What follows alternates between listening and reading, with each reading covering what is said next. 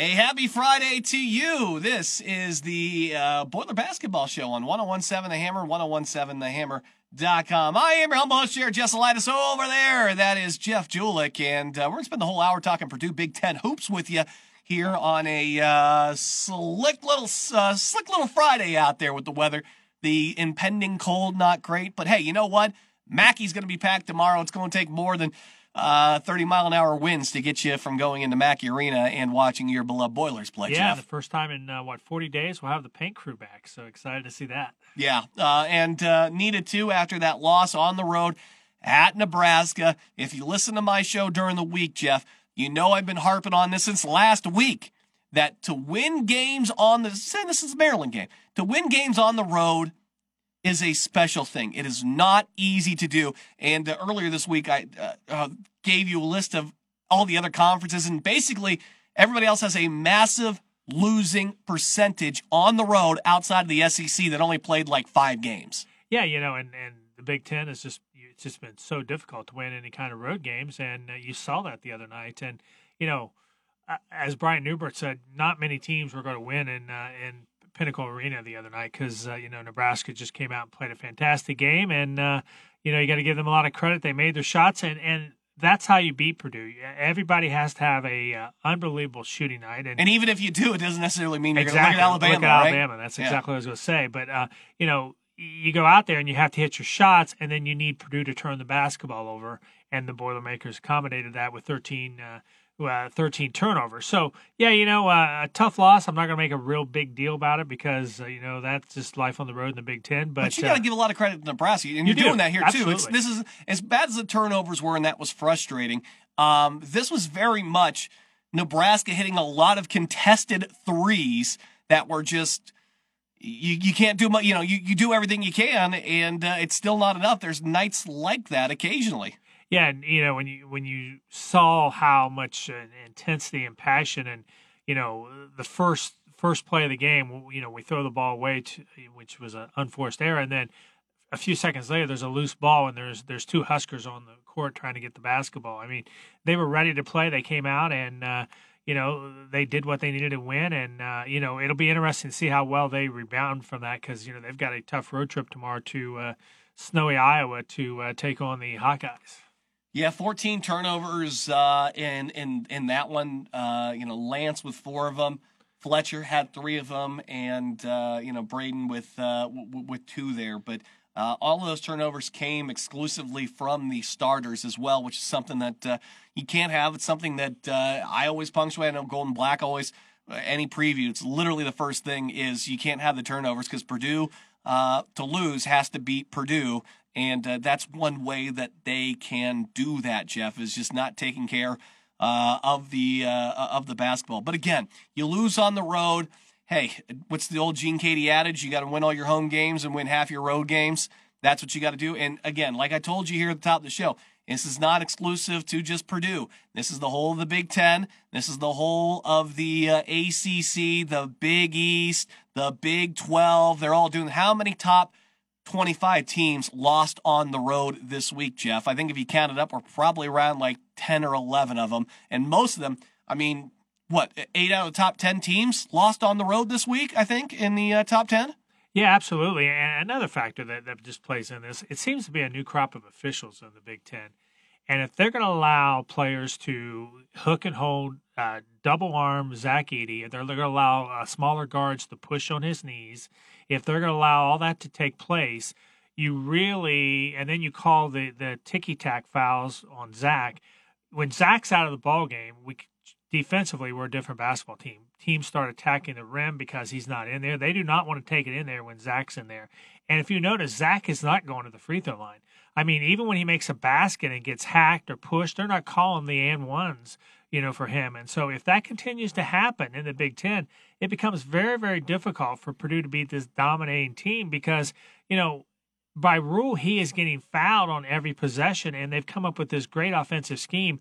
you know, everybody grab a hold of him. I mean, you mentioned on your show this week, you know, Tominaga was trapped down low with Zach, and he just had both hands on Zach. He holds on for dear life. Just holding on his dear life. But because he's not big enough, like he can't, Zach, you know, Zach doesn't register. He's not going to be pulled over by, you know, 6'1" and 170. You know, that's just not going to happen. And if he flings him away, then Zach's probably looking at an offensive foul, you know, that because they see him go flying, and obviously it had to be from the contact in their mind. There comes my other issue with this, okay? And again, when we go back to the Nebraska game, I'm not going to blame the officials on this, but the thing that has upset me is we've gone 3 straight games with the Purdue flagrant foul that have come via, hey, we're going to go over to the monitor and look at this.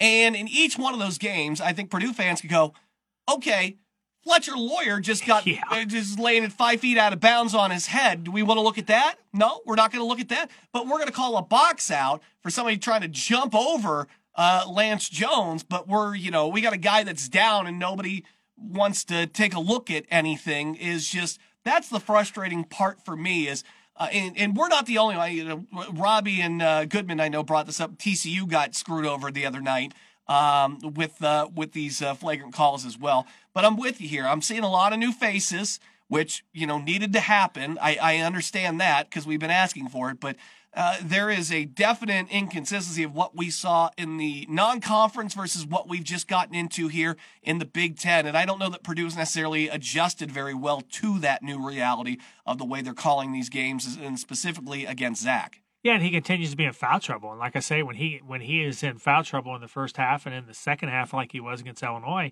that changes the complexity of the game. Now, luckily, the players stepped up against the Illini the other night and had a great victory. But, yeah, it's really frustrating because a rule is a rule, and either you call the rule. And what about the cylinder rule? I mean, that has been violated, you know, like Robbie talked about the other night. They throw that out in the post, don't they? Like, that never happens. Yeah. And I get that. And I don't want the cylinder rule in the post, to be honest with you. You know, but that's it's a rule, you know? Yeah, I get it. And, so. But, you know, it is what it is. But, you know, you bring up the personal foul. 7 fouls over the last 2 games. He had a total of 3 over the previous 4 games. And that basically, over the course of a month, he got 7 in 2 games. He had 3 in the previous 4 weeks. He had like a total of, I believe, 31 fouls for the season coming into those games you mentioned. So, yeah, you know, he's had over 25% more fouls.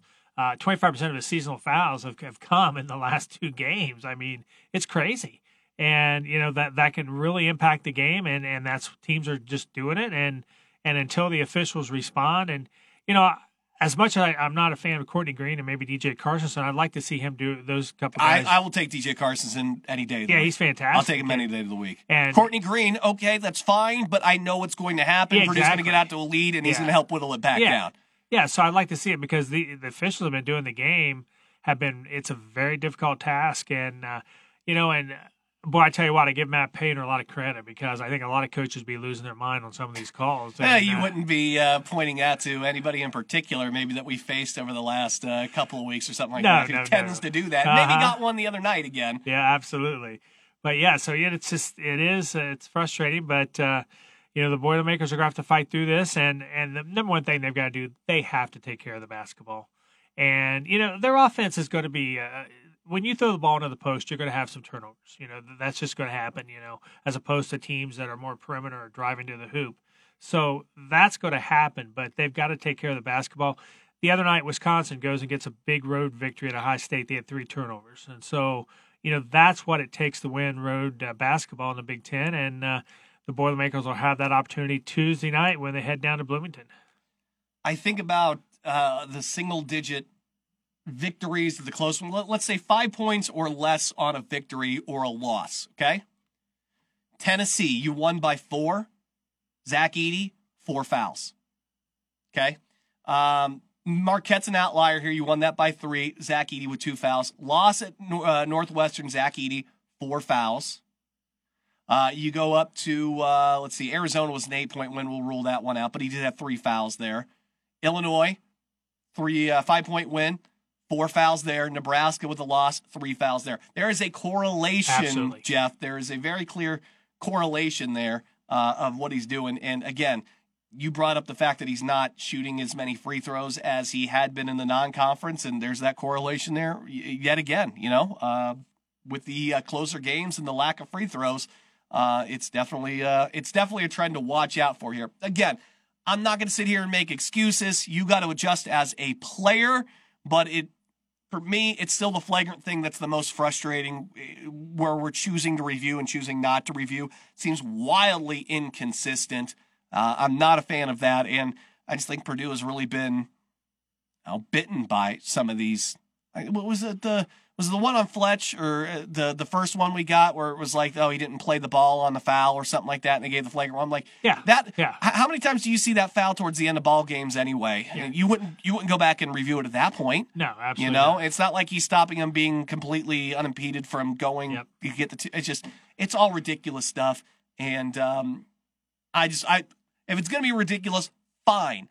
But please give me some consistency on both sides. If that's the way you want to call, let the physical stuff go and some ticky-tacks, that's fine. Let's get it on both sides. That's all I'm asking for, and keep it the same throughout the game. I think any player, any coach would tell you the exact same thing. If that's the way you're calling it, so be it. But let's not change it, and let's just make sure it's going both ways like that. You can live with that, Jeff.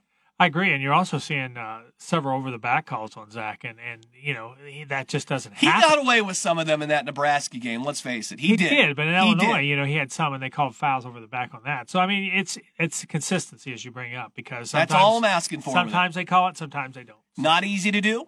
Yep. I don't envy these guys.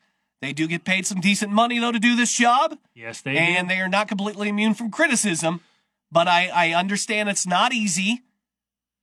But at that level, I need you to do a little bit more. I just do. It's not high school. This is the IHCA. I've got a little bit. I got the respect for you. I got a little bit more of the patience, a little bit more of the understanding here. At the collegiate level, you're supposed to be one of the best, and I got a little bit more criticism when you can't be consistent. And not to mention the crazy schedule they have. Jeff Anderson did our game Friday night. He left Mackey at 11:30. He had to drive to Iowa City, which is a 5-hour drive in nice weather, and they had snow overnight. So he probably gets into Iowa City at 8 o'clock in the morning, does a noon game in Iowa, and then the next day is at Michigan State he's doing the Michigan State game. I mean, in Chicago doing the Northwestern Michigan State game. Paid well to do what, 2.5 hours, 3 hours of work? Yeah, but I tell you what, that's just crazy. Not easy. With no sleep. You know? But that's why we were talking about we needed more of these guys here, and this is what we're getting right now. You're going to have to work through it. We're going to take a break. We're going to come back. Alan Karpick joins us next, so you don't want to miss out on that. It's the Boiler Basketball Show on 1017 The Hammer, 1017thehammer.com. Welcome back to the Boiler Basketball Show, 1017 The Hammer and 1017thehammer.com. I am Jared Jesselitis. How's it going? That's Jeff Julik over there. And over to the Blue Fox Heating and Cooling Hammerhead Hotline. We're going to go, and we're going to bring in our friend Alan Karpick, GoldenBlack.com, which the website's so tremendous, does a great job covering your Boilermaker athletics. All kinds of insider stuff, too. You know, the football portal's still hot. We just had a couple of coaching promotions that Tom's been all over, which has been really cool because that includes a former Boilermaker as well, and you love to see that. But, yeah, they're all over that. Brian Newbert's doing a great job with basketball, and they've got so much other content that you don't want to miss out on. So make sure you pick up your subscription. Good free stuff. Subscription stuff, though, is absolutely fantastic. Alan, always great to have you back on. Unfortunately, talking about a loss on the road, we always discuss how hard it is to win on the road in the Big Ten, so not a huge surprise that it happened, but maybe a 16-point loss is a little bit more than you bargained for in terms of the Boilermakers on Tuesday.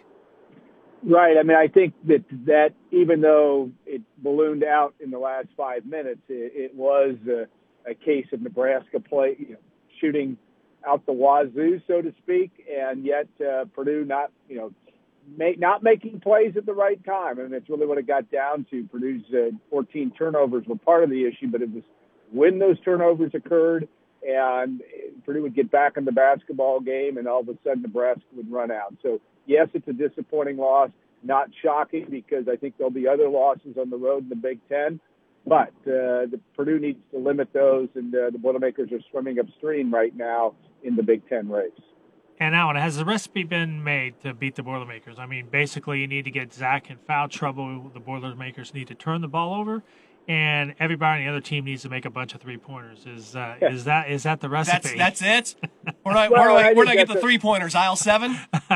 Yeah, I think that's a recipe to beat anybody, to be honest. I mean, I think that sure, you know, that stands to reason. You get Zach Edey in foul trouble, Purdue's going to have troubles to some extent. I think it's as much a case of, you know, especially in the last two games where he did have more foul trouble against Illinois than he did against Nebraska, though he did limit his minutes to about only 30 in the game that he probably would have played 35, 36 minutes. All that being said, Purdue's got to get back to doing what it does well, and I still think my bigger concern is that Zach ought to be a 23, 24-point-a-game guy. He's not getting enough shots or touches. And give Nebraska credit, and that might be the formula you're talking about, Jeff, and that is Fred Hoiberg did a great job of forcing Purdue to, you know, basically triple-team Zach and forcing Purdue not necessarily to Purdue shoot the ball that poorly from three, but they launched a bunch of them. And I think a key number for Purdue is how many three-point attempts it gets. If it shoots at 40%, if Purdue can keep that number down, that's generally a good sign because that means you're getting the ball inside enough to dominate like Purdue can dominate like no other team in the country inside with Zach Edey. We're talking with Alan Karpick, GoldenBlack.com, here on the Blue Fox Heating and Cooling Hammerhead Hotline. Some adjustment and minutes here that I noticed, especially in the Nebraska game, Alan, and I know this is about matchups, sometimes stuff like that, but those rumblings about Fletcher Loyer from some of the fans I feel like have picked back up again. Cam Heidi saw a big bump in his minutes, 22 in at Nebraska. I mean, he is a guy that wows with his physical ability. Almost had a huge putback dunk in there as well. But I've been noticing a difference there. And I've also noticed it seems like it's been a real lack of minutes for Miles Colvin over the last two road games, just three in each one of those. Hasn't had a shot attempt in either one of those. What am I to make of what's going on with that rotation right now? Well, I think it's pretty much what we've expected or talked about on this show that over the last few weeks. You're down to you have a 10-person rotation, and you've got Miles Colvin is number 10 at this point. I think he's a guy that still is certainly in their long-term plans as a basketball player because he's very talented. But where are you going to play him? And how are you going to play him in a game where defense is at a premium? Though Purdue did not defend very well at times, though I still will contend Nebraska made shots that were of circus variety, and Tominaga included, certainly. He does that all the time, it seems, against Purdue and others. But my point is, Fletcher Loyer also, you know, Fletcher's got to produce in a way that you need. I think it's as much a defensive issue as any. We saw his minutes diminish a little bit, though he did hit three threes, right, and he was 3 for 9 from the field. You know, Fletcher Loyer is going to continue to be a poster child for whenever Purdue doesn't do well or he doesn't do well. There'll be a lot of discussion of what he does or doesn't do, and that's just the. You know, you got to like Fletcher Loyer when he scores 27 points, too. So, and he's done that twice in big games. So, I trust that Matt Painter and staff to know what they need out of him and what they are or not getting. And I think Fletcher's physically, this is no great analysis. He's got some issues defensively at times just because he's not a bulky 6'5" guy. Purdue's got, but then again. There were games where he was fantastic defensively, too. Certainly in the Arizona game being one that he was terrific, where he was diving all over the place and making plays. So I just think Purdue fans have got to get used to the fact that there's a lot of options for Matt Painter, and just because it changes one game to the next does not necessarily mean somebody's fallen out of favor. Cameron Heidi, certainly the matchup was right, at least according to Matt Painter and his staff. And he played well. He did what Purdue needed and needs maybe more of, and that's the ability to defend on the wing. And he also hit a three in there, and he does a lot of other things around the basket. I think all those things in the long term for Purdue, and it's not a short game for Purdue. It's a game to get to March in the right condition, and I think those guys getting some extra minutes, getting a prolonged minutes are important. And I think you may see maybe not tomorrow against Penn State, but you may see games where Camden Heidi, you will see games where Camden Heidi's back down to 5 minutes, 7 minutes, 8 minutes. That's going to be the nature of this basketball team, I think, from now until the season concludes. And as you mentioned, they take on Penn State tomorrow at Mackey in a game which the Boilermakers will be highly favored. But then Tuesday, an interesting game as they head down to take on a reeling Indiana team. How do you see that game playing out Tuesday night? Well, and I think that Indiana, at least, you know, I have my Peacock subscription, so I watched the second half of the Indiana Rutgers game, and that was probably one of some of the worst basketball. This is not an anti-IU sentiment at all. It was atrocious. It hurt my eyes. Not good. And my point is that will not be what you see in Assembly Hall on Tuesday night. We can guarantee that Indiana will play much more like it did against Ohio State at home, where they were making shots, where they were defending the way that they wanted, where they had intensity. All those things were missing at the rack in large quantities. They were awful, but I don't see that as a long-term trend for Indiana. I mean, I see it as a long-term road trend maybe for Mike Woodson's team, but in Assembly Hall, Purdue will have all it can handle. And again, I look at games on the road, and certainly Wisconsin, Indiana, Purdue has to go to Illinois.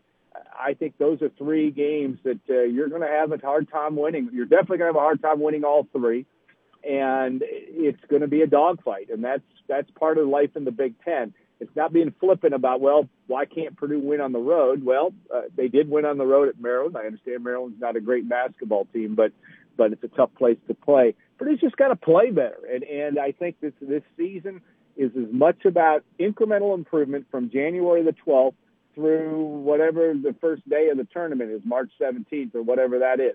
How much does Purdue get better? How much does Purdue limit its turnovers? How much does Purdue become a much more serviceable defensive team? If those things happen, I still like this team as much as anybody in the country to win. And the last thing, and I'm sure you guys have talked about it, we already know this week that 4 out of the top 5 teams got beat. I mean, how can you explain Kansas losing to Central Florida? Well, that's life in the whatever conference Kansas is still in, the Big 12. And there you go. I think that's just the way it is. And there are no UCLAs back in the days of John Wooden anymore. There really aren't even any IUs in 1975 and 76 where you're not losing games in the regular season. That just doesn't happen. And that's because there's a lot of parity in this country in basketball, and Purdue's right in the thick of it.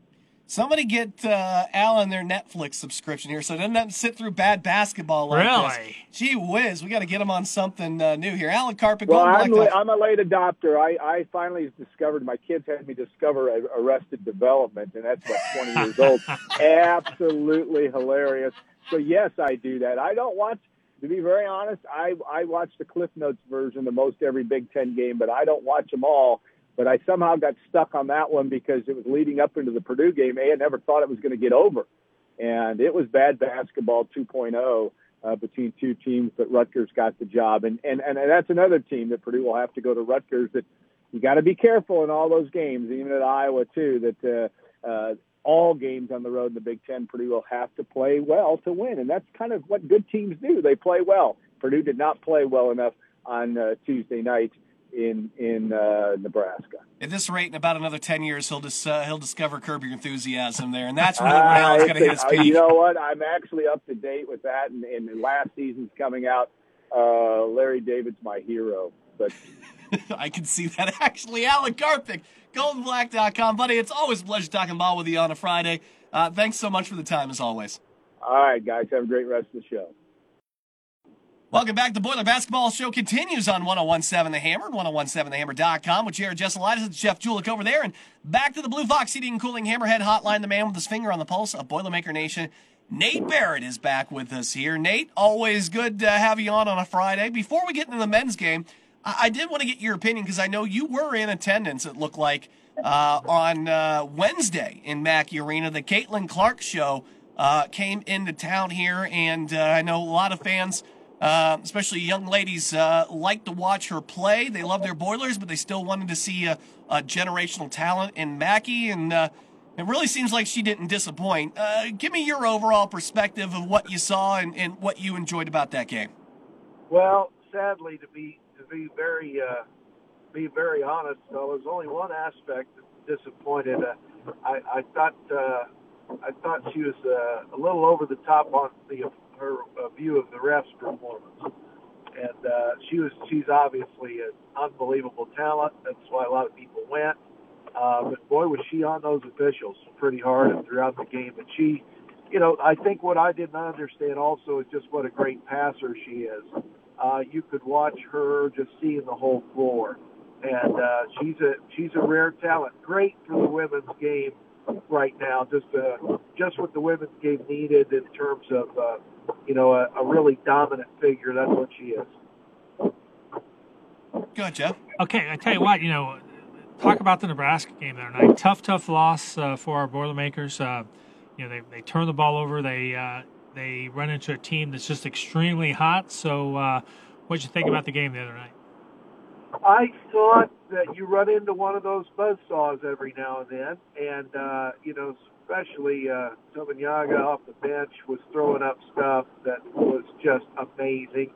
He was like, for those of us that grew up loving NBA Jam, when it would say he's on fire, I mean, that was what it was like. Anything he threw up was going in. And not that Purdue was doing a poor job on him defensively. There was a hand in his face on a lot of those threes. They knocked it down. But credit to Nebraska because, Purdue pushes back into it, and then they kept pushing it back out. And that's just kind of how the night's going against you. And flight home for Matt Painter and his staff and some practices to be able to say, hey, fellas, we're not there yet. I think on, Indiana's run in 87, where midway through the year, they almost got beat at Northwestern, and Bob Knight was all over Steve Alford. And so it's easy when you're one of those top five teams to, slip into that, you expect to win, and that's good. But the other team, Hoiberg's doing some things out there, and they had – they're a tough place to play, and his son was in the act, and they just had Purdue's number. And I was talking to somebody yesterday about the 96 Bulls. They still went 72-10. I mean, there were still 10 games in there where it just wasn't your night. And, you got a Boilermaker program that lost 5 games to win the Big Ten in a 20-game expanded Big Ten, and they win it by 3 games last year. So, there's going to be some bumps along the way. You just hope that they're not too often. And Purdue's had a knack for after a loss, running off some good long winning streaks.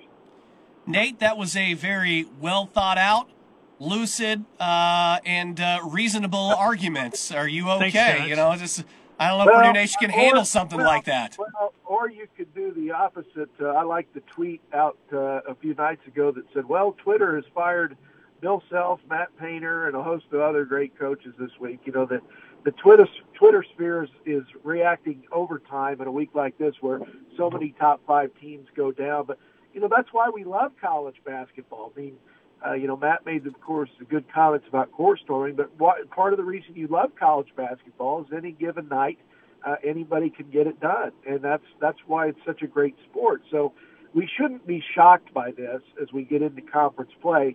It's just a matter of learning from their mistakes and realizing you can be number one all day long, but if you turn the ball over and there's points off those turnovers, you're going to be in trouble. And Brian Newbert does a great job of pointing that out in his rap videos, that it's not just, a cold turnover statistic. It's when it happened and what happened as a result. A dead ball turnover is different than a pick six that gets the crowd into the game at a different level.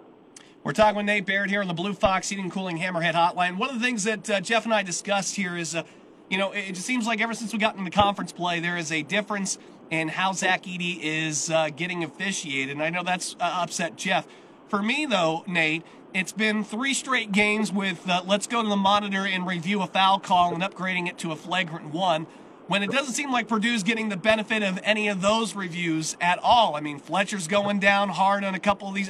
Like, you're seeing Purdue bodies fly, but it seems like only one team is getting the call when they want to go back to the monitor for some reason. Well, Matt gets teed up very rarely, but if this trend continues, I bet you see one.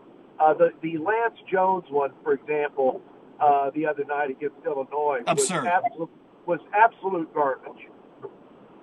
And I wasn't real fond of the one where Mason Gillis got pushed out of bounds either. But the one with Jones, if you want to call it for a foul there, maybe. But a flagrant was ridiculous. And so, yeah, but Purdue sent those up to the Big Ten office. And a lot of fans can forget, you know, the Big Ten has, they have eyes in the sky and all those Big Ten games. There's a veteran official that's watching the crew, and they get graded. And officials want to move up. They want to do Final Fours. So, you know, they get graded out. And that was a big miss. And I tell you what, Nate, let's expand upon that. I mean, Matt Painter teaches his players to be tough. He's a tough coach.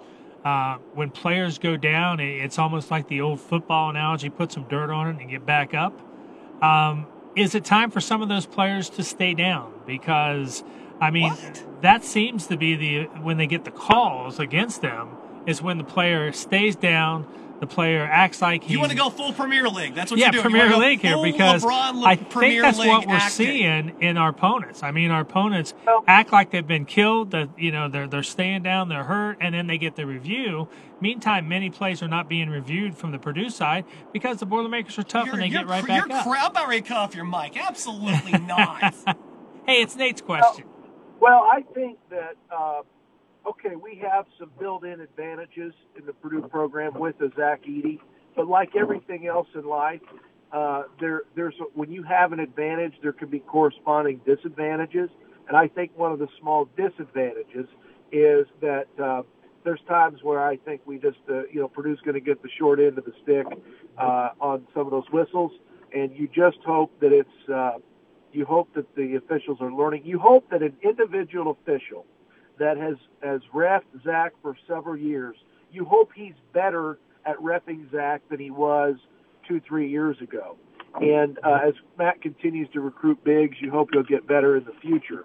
But they still don't have it down. There's no question about it. And you hope it doesn't matter in a big game. In other words, you there's a book called Scorecasting that talks about, one of the chapters in it is that as the game steps up, good referees want to step back. And that's what you want, is you don't ever want it to get to a critical moment where it decides a game. Yeah, we don't want to step back into the TV Teddy times, do we? We don't want those guys. That's right. And I think they're all finding, they're somewhere between what you've got and the old Bill Lambier versus Larry Bird and Kevin McHale days, where it's in Robert Parrish, where they're just openly swinging at each other. That was out of balance too. So you're trying to find a happy medium. Well, there's a team down south that needs to find that happy medium when we're talking about just swinging and hitting things. Nate Barrett on the Blue Fox Heating Cooling Hammerhead Hotline. Go ahead, Jeff. I tell you what, Nate. With all these losses, top five teams. I mean, Boilermakers still number one come Monday. I mean, I've seen CBS still has them number one. I think you make pretty good case they would be. Maybe they're number one with maybe half the first place votes that they had the last time. I'd like to see that. I always like to be number one when you head to Bloomington. Yeah, it's nice. But at the same time, if there's a week that I don't care for number one, it's probably this one. Whatever. We're the last time they beat a number one team down there, they don't shut up about it. They run specials, T-shirts, and all that stuff like it's never happened before. They're the only team that's ever beaten a number one team. And Waddell, or not, what the heck's the kid's name? You'd think I would know it by now because they never stopped talking about it.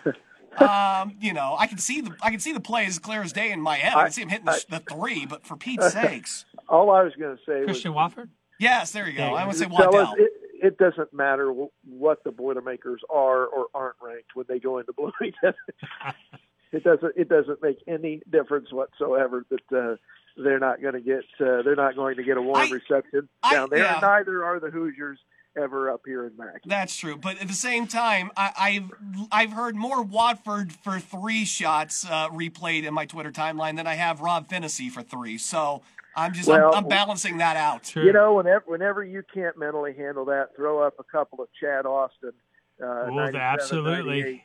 Down there, throw up a couple of those. Kids, because I had to do this week, there's always a mute button, and it ain't hard to use on the Twitter machine. I'm not wasting any more time arguing with Brickwell dummies. That's my New Year's resolution. That's right. Nate Barrett, the man with his finger on the pulse of Boilermaker Nation. He is the man, and it's always great to be talking hoops with him on Fridays, buddy. Hey, enjoy that game tomorrow. Best of luck to your faith Eagles as well this weekend. Yeah, big weekend for the Eagles. Weather permitting, we might be at North Newton tonight, and then homecoming with Attica Ramblers tomorrow night. Have a great weekend, guys. Thanks, Nate. Welcome back to the Boiler Basketball Show on 1017 The Hammer and 1017thehammer.com with Jared Jesselitis and Jeff Julik. Big thanks to Alan Karpick. Big thanks to Nate Barrett for being on. I'm about to throw paper at you for talking about taking dive. You Gordon Bombay over here, take the dive, get the call. That's what you're telling me? Sell it. I'm still upset about that. I don't like playing that game. I don't. I rather lose with the honor and dignity than having guys like Hawkins constantly complaining. I know he doesn't do this particularly, but down trying to get the call and whatever. That's not Purdue to me. And I understand that could be beneficial in your eyes, but that ain't Purdue to me. I'm just saying, when you get fouled, make sure it's a foul, okay? Well, look, here's my counter argument to that. Fletcher Loyer knocked himself out and hit the head and stayed down, and nobody wanted to go look at that. That's true. Yeah, I hear you. Goes both ways. Yeah, I'd rather not do that. I just feel like you get a rep, and then it's not going to be good. Then you're not going to get any calls because they're going to think you're embellishing it all the time. I think that's the most response I've ever gotten out of you on a question. I'm going to have to file that away for future use. Go ahead. All right, now it's time we take a look at the Big Ten and the schedule for the week. Sitting atop of the standings, Wisconsin at 4-0, followed by 3-1 Illinois, Minnesota, and Northwestern. That rounds out the top four. Jeff, what sticks out to you about that? Well, a couple things. I mean, Wisconsin, 4-0 and, winning some tough road games and putting themselves in a great position that the Boilermakers are going to have to sweep them and hope they lose a couple other games. And then Northwestern, hey, how about Brooks Braunheiser the other night? 26 points in that shout out to the former Bronco. That victory against Penn State. And then Minnesota, surprise team. They've had some nice victories. It'll be a real challenge tonight, though, as they head down south to Bloomington. Nice. Look, I think we set the bar super low on Minnesota. And, yeah, victories. But this is the Big Ten schedule for them. They lost at Ohio State. They won a home game against Nebraska. They won a home game against Maryland, and then they won at Michigan by 2. I would say those are impressive. I mean, anytime this Nebraska team is going to be ranked on Monday, in my opinion. And then for them to pull out those victories on the road, I mean, give them some credit. They've certainly. It's just the Michigan game was the only one on the road. They lost the one at Ohio State, but they did. But I'm saying, we're at 3-1 and setting 12-3. They're a surprise. But again, yeah, that's because we set the bar so low. But if we're being objective here, you say, they really haven't played anybody here in the Big Ten. If they do go down to Bloomington tonight, win that game, they get a peg up. Absolutely. So. I will give you that. If they can do that tomorrow. Is that tonight? That's tonight, right? Yep. So, yeah, that we'll get into the schedule here in just a moment here. But so that's there. Then it's 3-2 Purdue, Nebraska, Indiana, followed by 2-3 Ohio State and Maryland, and Penn State, Iowa, Rutgers at 1-3, Michigan State and Michigan at 1-4. Although Michigan State certainly tried last night. The state of Michigan anchoring down the Big Ten at the bottom there. Well, and then, of course, there's the fiascos as they're going on at Michigan that you just say, what? They need an old priest and a new priest. They need something out there. But it just continues to get weird. All right, let's take a look at the schedule here for the week in the Big Ten. That will start with tonight, as Jeff indicated. Minnesota is down in Bloomington, 6:30 on Fox Sports 1, followed on the Big Ten Network at 9:30 by Nebraska at Iowa. These are goatee kind of stroking.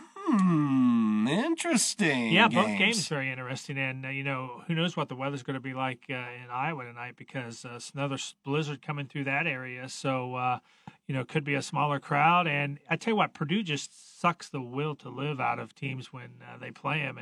And nobody seems to play well the next game. And you saw what happened to Northwestern in their game after they beat the Boilers. They lost to who they lose? Chicago State? No. They lost a big game right after they lost to after they beat the Boilermakers. So, yeah, we'll see how that game plays out. And like I said, big game for the Hoosiers to try to rebound against Minnesota. Minnesota is a 4.5-point dog that opened up at 3.5, so they lost the point there.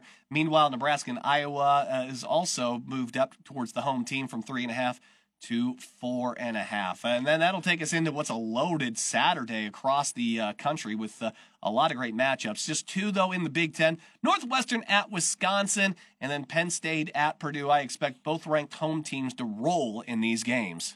Yeah, you know, and you'd like to see, the Wildcats help the Boilermakers out. But, yeah, with all the NFL action tomorrow, Big Ten gone light, and that's probably a good thing. Yeah, there's a lot of good early games. I will say that in the top 25. Take us into Sunday, where Rutgers will head to Michigan State, and then Maryland will be at 10th-ranked Illinois at 2 o'clock, both games on Big Ten Network. And, again, two teams that I expect to win at home. Yep, home teams should certainly hold serve. That'll then get us into your Monday lineup. We do have Monday basketball again. Yeah, MLK Day. And so usually they put the Boilermakers in a tough matchup. They played on Martin Luther King Day the last 2 years, but not this year. They're going to anchor it with the Ohio State-Michigan game. And that's at noon, by the way, on Fox. Yeah, and then you've got the evening game with Iowa at Minnesota. Yeah, and again, that'll be another interesting matchup with two middle-of-the-pack Big Ten teams. Minnesota and Iowa. That'll get us into your Tuesday. Purdue will travel down to Assembly Hall, 7 o'clock on everybody's favorite streaming service, Peacock. And then 15th-ranked Wisconsin at Penn State, Bryce Jordan Center. That is a game that you always have to make sure you don't sleepwalk into, because that will put you – Bryce Jordan Center will put you right back to sleep. Yeah, and they can pull off victories there. We've seen that happening. They're only 500 this season, and everybody looking forward to that Purdue-IU game. I mean, the Boilermakers – they were messing around the other night with one of those wins at Bryce Jordan, right? Yeah, exactly, yeah. So, I mean, with the Boilermakers, Mike Woodson, 3-1 currently against the Boilermakers, so it's time to turn that in a different direction this week. Then we'll get into Wednesday, when Nebraska will travel to Rutgers. And we all know Rutgers is different than Jersey Mike's, as they are on the road.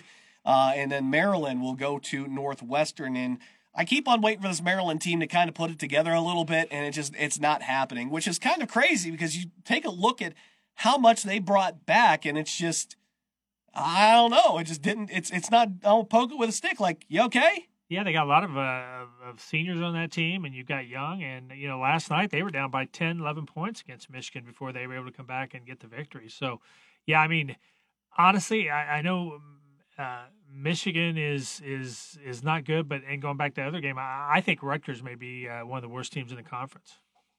Which is a little shocking, but they will maul the heck out of you, that's for sure. That's a game physical. Where you hope you get some ticky-tack fouls in that game. That's going to help you out a lot. That brings us back to next Thursday. Minnesota travels to the Breslin Center on Fox Sports 1, where there's a doubleheader in the Big Ten. And it's a little bit of a stinker here with Illinois traveling out to Michigan. That's not going to be close at 8:30.